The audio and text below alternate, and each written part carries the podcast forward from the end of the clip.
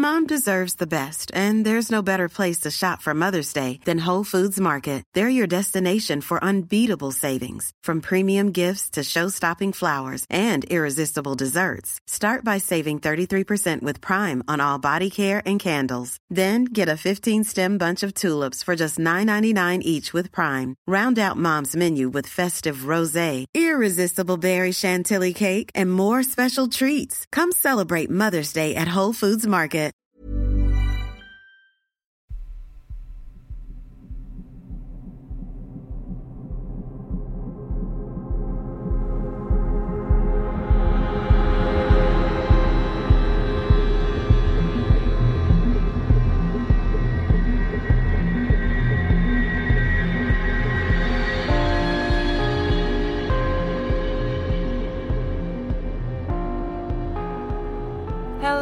Welcome to 31 Days of Terror Day 10. Before we start today's episode, it's really windy, so if you can hear any wind or noise in the background, that's what it is. And I just, I can't catch a break and find a time when it's not super windy to record. To kick things off today, I want to thank some of our newest Patreon subscribers. I would like to thank Caroline Robinson, All the Little Piggies, Ruve Lang, Teresia Shrum, Nia, Tully O'Leary, Celine Santiago, Paul Orr, Michelle, Sam Ashmore, Rachel C., Louise, Jasmine Gonzalez, Jenny Mullis, Jamie, Joey Feelings, Shobi, Jessica Junes, Kizzy White, and Mariah Yoder. Thank you so much for subscribing to the Patreon. I am so thankful for you every single day. And I have four spooky stories for you today. And the last story comes from September the 14th, 2020. And story number one comes from Kaz. My grandfather's family moved into Texas when it was still part of Mexico and kept some very traditional Mexican beliefs in their small agricultural community. He was the seventh child of the family, and being the seventh son automatically meant he was his grandmother's favourite. Now, it might be tempting to call up an image of a kindly old granny who bakes cookies and hands out treats. She was, by all accounts, decidedly the opposite, and was, in fact, a witch. As a side note, way back in 2005, my family visited the Winchester Mystery House in San Jose, California. In the gift shop was one of those fortune teller machines where you put a coin in, a mannequin moves inside and spits out a paper fortune. When my grandfather saw it, he went pale and started quietly weeping. My sister and I rushed over to try and figure out what was wrong, and apparently the dummy inside this machine looked exactly like his grandmother. In Mexican culture, there are two distinct types of witchcraft. There are curanderos, white witches, who mostly focus on healing, herbal cures, and removing the effects of the evil eye or other curses. Then there are brujos, the black magic practitioners, and probably the ones responsible for putting those curses on people. There are lots of rumours that brujos can shapeshift into other animals, mostly spooky things like cats, owls, and wolves. My grandfather has told a story about being a little boy and his grandmother getting an unusual late night visitor. He would regularly stay with her for a few days at a time, and while people would come and visit her for various cures or curses, one night, well after dark, a strange woman walked up to their back door, seemingly materializing out of the cornfields behind the house. My grandfather said he had never seen her in or around the town, and that she had an odd appearance and moved strangely, like walking was uncomfortable for her. Upon seeing who was at the door, my great great grandmother welcomed her into the kitchen, sat her down at the table, and put the kettle on, and glared at my grandfather, and made several threats about what the consequences would be if he didn't immediately go to bed. He said that he could only hear the soft murmur of low conversation, and that he watched out the window to see where this woman would go when she left. Apparently, she shuffled off into the thick of the cornfields, and moments later, a large white owl flew off into the moonlight.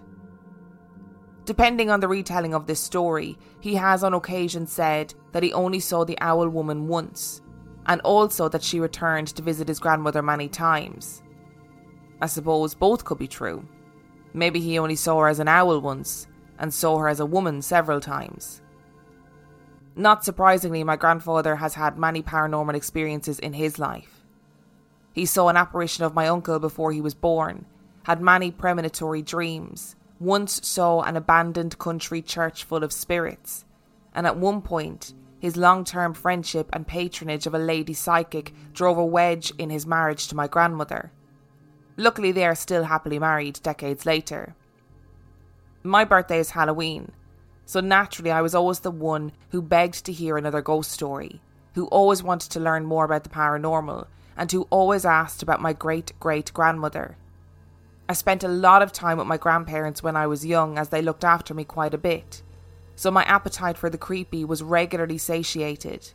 But my mother, who is rather religious, hated any talk of my great great grandmother and would interrupt and derail any mention she happened to overhear. I have had small, minor paranormal things happen visiting places and hearing things no one else could, touching something and knowing its history, having dreams about little inconsequential things that later came true. Maybe I could write up some of these things another time, but for now we'll just focus on one experience.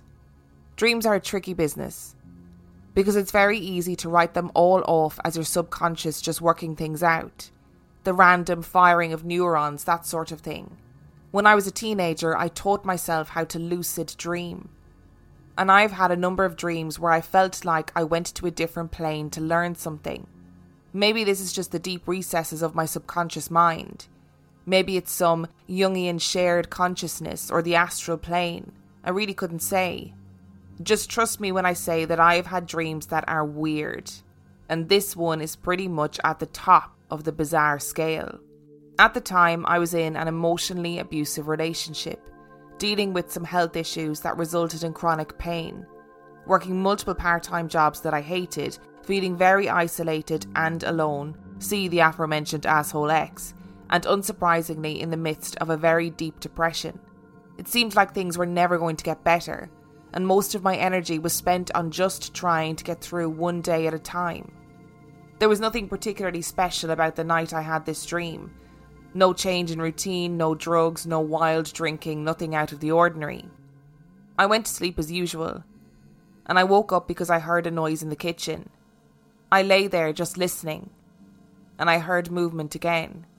Thinking that one of our cats has gotten into something that they shouldn't have, I got up to investigate. The light in the kitchen was on, and standing at the stove making Turkish coffee in a floral apron was my great great grandmother. She was a solid, full bodied person, not ghostly or see through. Looking up and smiling as I walked in, she told me to sit down at the table because it was time that we talked. I did as I was told because obviously that's what you do when your decades long deceased grandmother just pops in unannounced in the middle of the night. We drank coffee and talked for a long time about our family, my life, and choices I would have to make for the future. As we were finishing our coffees, I thanked her for visiting me, for her advice, and for watching over me. She smiled and told me to tell my grandfather that she said hello. And then I woke up. The alarm clock was going off. I was in bed and there was no evidence of any secret coffee chats the night before. I waited until I was alone and out of earshot of my ex, who would have belittled me for being superstitious, and I called my grandfather. I described the whole dream, what happened, how different and real it felt, and he asked me to describe her. When I did, he laughed, but I could hear he was on the verge of tears. That sounds like her. She'll do that from time to time, just check in on you in dreams. I tried to press him to tell me more, but all he said was, I probably wouldn't tell your mother about this. So now, many years later, that dream still feels special and powerful, and I reflect on that ancestral connection often. I don't have a photo of my great great grandmother, but I make sure that when I set up my Dia de los Muertos ofrenda each year, I have something to represent and honour her. I am now with a wonderful, kind partner who encourages and supports me and allows me to be as witchy and as spooky as I'd like to be. Although I have been politely asked not to hex anyone, which is probably a wise decision. Before we go on to the next story, I just want to apologise if I pronounced any of those words incorrectly. I did Google them, I looked them up, and I listened to the pronunciation lots of times, but sometimes my mouth, because I'm not used to speaking and pronouncing words in that way, doesn't make the sounds properly. So I did my best, but I apologise if you're listening and you're shuddering at how I pronounced some of those words. Hey there, it's Michelle Norris. I'm host of a podcast called Your Mama's Kitchen. When I travel, I'm usually looking for a way to find a taste of home when I'm not at home. And one of the things I love to do when I am at home is entertain. And Airbnb allows me to do that. When I was in California recently, I rented a house that had a great kitchen. And when we were sitting around the table, we're all thinking, we're in someone else's house. Someone could be in all of our homes as well. If you have a home, but you're not always at home, you have an Airbnb. Your home might be worth more than you think. Find out how much at airbnb.com/slash host. I'm Sandra, and I'm just the professional your small business was looking for. But you didn't hire me because you didn't use LinkedIn jobs. LinkedIn has professionals you can't find anywhere else, including those who aren't actively looking for a new job, but might be open to the perfect role, like me. In a given month, over 70% of LinkedIn users don't visit other leading job sites. So if you're not looking on LinkedIn, you'll miss out on great candidates like Sandra. Start hiring professionals like a professional. Post your free job on linkedin.com/people today. And story number 2 comes from Kate. When my grandparents were very young, right after they got married, they went to Devon for their honeymoon. This was about 60 years ago. They'd been to Devon many times in a similar spot, and so they were reasonably familiar with the area. They decided to go on an afternoon stroll one day down a forest track. After about half an hour or so, they stumbled upon a gorgeous old worldy tea room, and so they decided to go in for a little snack. My grandmother had a tea cake, my granddad had a scone, and they had a pot of tea between them both.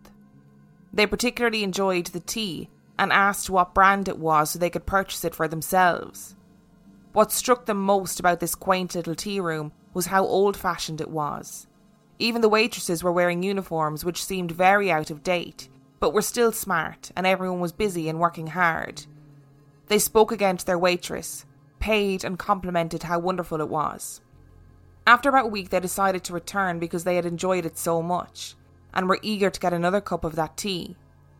So off they went, down the path, and they took every single step exactly as they remembered to get to the tea room. When they finally reached where it should be, which wasn't difficult to remember the route, they came to a dead end. No tea room, just a wall upon wall of adult trees. They couldn't understand. It was absolutely impossible. They had followed the route perfectly, and yet there was absolutely no sign whatsoever of this tea room. Confused and dumbfounded, they wandered around the woods a bit more, putting it down to their own silliness and just getting lost. After a while, they crossed paths with an elderly woman who was walking her dog, and they stopped and asked her where they could find the little old furnished tea room. The woman looked confused and told them there was no such tea room in the forest, and that she'd lived in the area her whole life, so she would know. My grandparents started to feel delusional, and they told the woman that they had actually been here a week ago and had gone in for a bite to eat and a drink, so that was impossible. The woman seemed very confused and said they must be mistaken. The only tea room which was in the woods had been closed down many, many years ago, before my grandparents were born, and she had been to it as a little girl. After pressing the woman a little harder and describing the tea room with as much detail as they could remember, even down to the tea brand, she seemed dumbfounded and agreed that it sounded exactly like the tea room she remembered as a child. They parted ways and joked that it must have been a slip in time. My grandparents still tell this story with so much detail, it fascinates me. And while my grandmother might tell a tale or two, my grandfather is the most humble and honest man and he cannot explain what happened, but even when he tells the story now, he gets goosebumps. I think it's an amazing story, and by far my favourite glitch tale. The funniest thing is, the tea brand still existed after all those years, and they drank it for absolutely donkey's years before it got too expensive for them to send from Devon. Still uncertain of what happened, they continued to look for that tea room with the ladies in old fashioned dresses and pinnies. Something else strange happened that week, too. They visited a place called Chambercombe Manor and asked a man for directions as they were on foot. He told them which way to go, and when they turned around, he wasn't there. And story number three comes from Anonymous. Like most people, I've had some strange things happen to me, but most could be explained by infrasound, sleep paralysis, or even random coincidence. But honestly, it feels great to finally write about this one experience that I can't explain. A few years ago, I was sound asleep at around 1am when I heard the distinctive sound of someone crawling across my bed. If you've ever had children crawl into your bed, you are familiar with that sound. Considering our children are older teens and don't crawl into our bed anymore, it was an unusual sound for me. I was lying on my side facing my sleeping husband and opened my eyes to see a man crawling towards me across the top of our mattress, between my husband's head and the headboard. I could see my husband asleep and undisturbed. The man crawled until he was just inches away from me and stared intently at me with an almost curious look on his face. There was no paralysis, because I immediately dove under the covers and began screaming bloody murder. To my horror, I felt hands grabbing me and a voice calling my name, and I thought, oh hell no, and I began punching as hard as I could and continued screaming. Within a few seconds, I realised it was my husband calling my name and grabbing me. I stopped beating my spouse and pulled the covers down to look around. My husband said he had never seen my eyes so large or anyone so completely terrorised. I was stuttering as I told him that there was a man there, and as I said it, I realised how crazy it sounded. There was nobody there, the space between my husband's head and the top of the mattress was only an inch or so, not nearly enough room for someone to crawl across. Regardless of my rational brain kicking in, I began to shake uncontrollably. He pulled me close and held me tight for the rest of the night, and neither of us slept until daylight. I literally trembled for hours. I'd never done that, and it was exhausting for both of us. The next day, he asked me a bit more about the incident, and I explained it as best as I could. I told him it was probably just a waking dream of some kind. He asked if I knew the man. I told him no, but that wasn't exactly the truth. The man who crawled across my bed was familiar to me. From my mid teens to my early 20s, I was madly and secretly in love with a boy I'll call Johnny. He was the son of a family acquaintance and slightly older than I. Despite seeing him only once or twice a year, I was convinced that Johnny was the love of my life. In my early 20s, my dreams came true, and we began to date. About two weeks into the relationship, I realised Johnny, while charming and cute, was absolutely not the love of my life. Fortunately, we lived in different states, so it was pretty easy to let the relationship fade. There was no unpleasantness or resentment as far as I knew, and the last time I saw Johnny, he was in his mid 20s. Until I saw him that night, as he crawled across the bed. I recognised him instantly. The look on his face, which was just inches from mine, wasn't malevolent, but like I said, it was curious. Like how you might look at an interesting bug you see on the ground. But Johnny that night was older than the last time I saw him. Probably in his early to mid 30s, which is odd because by now we were both in our 50s. Although I'm not in the habit of lying to my husband, I didn't want to tell him it was kind of Johnny that I saw that night because it would have been awkward. I mean, my childhood crush isn't a secret or anything, but I didn't want my husband to think I was carrying an old flame, especially after giving him bruises by hitting him from under the covers. We're happily married, but I hadn't even thought of Johnny in years. so why would I dream about him like that? The dream clung to me for several days, and I found myself dissecting it to find some kind of explanation. I could still hear him crawling across the bed, I could feel it, I could see it so vividly. Unlike most dreams, the sensations weren't fading. Even today, I can remember them. Why would I have such a vivid dream about Johnny, but not Johnny? Eventually, I chalked it up to weird brain and I felt better about it. Until the phone rang a few weeks later. It was a call from a family member who had also known Johnny's family. She called to let me know that Johnny's dad had died the day before from a stroke. I just thought it was a weird coincidence. Since the funeral was out of state, I didn't plan to attend, although my family member did. She called me after the funeral to tell me about it, give me updates on all the people we used to know who attended, etc. She found out that Johnny's dad had had the stroke a few weeks earlier and had been unresponsive ever since. He had suffered additional strokes, and the family decided to take him off life support. Then she said, You wouldn't believe it, but I nearly fainted when Johnny walked into the room. He looks exactly like his dad, I mean, identical. Did you ever notice that when you were younger? I got chills and somehow finished the conversation, agreeing that I never thought Johnny looked like his dad. I mean, Johnny was so hot and his dad was like 50 years old or something, right? But there was a different calculus going on in my head. Johnny's dad suffered a coma inducing stroke from which he never awoke around the same time as I had my dream he and Johnny were identical, although some 30 years apart in age.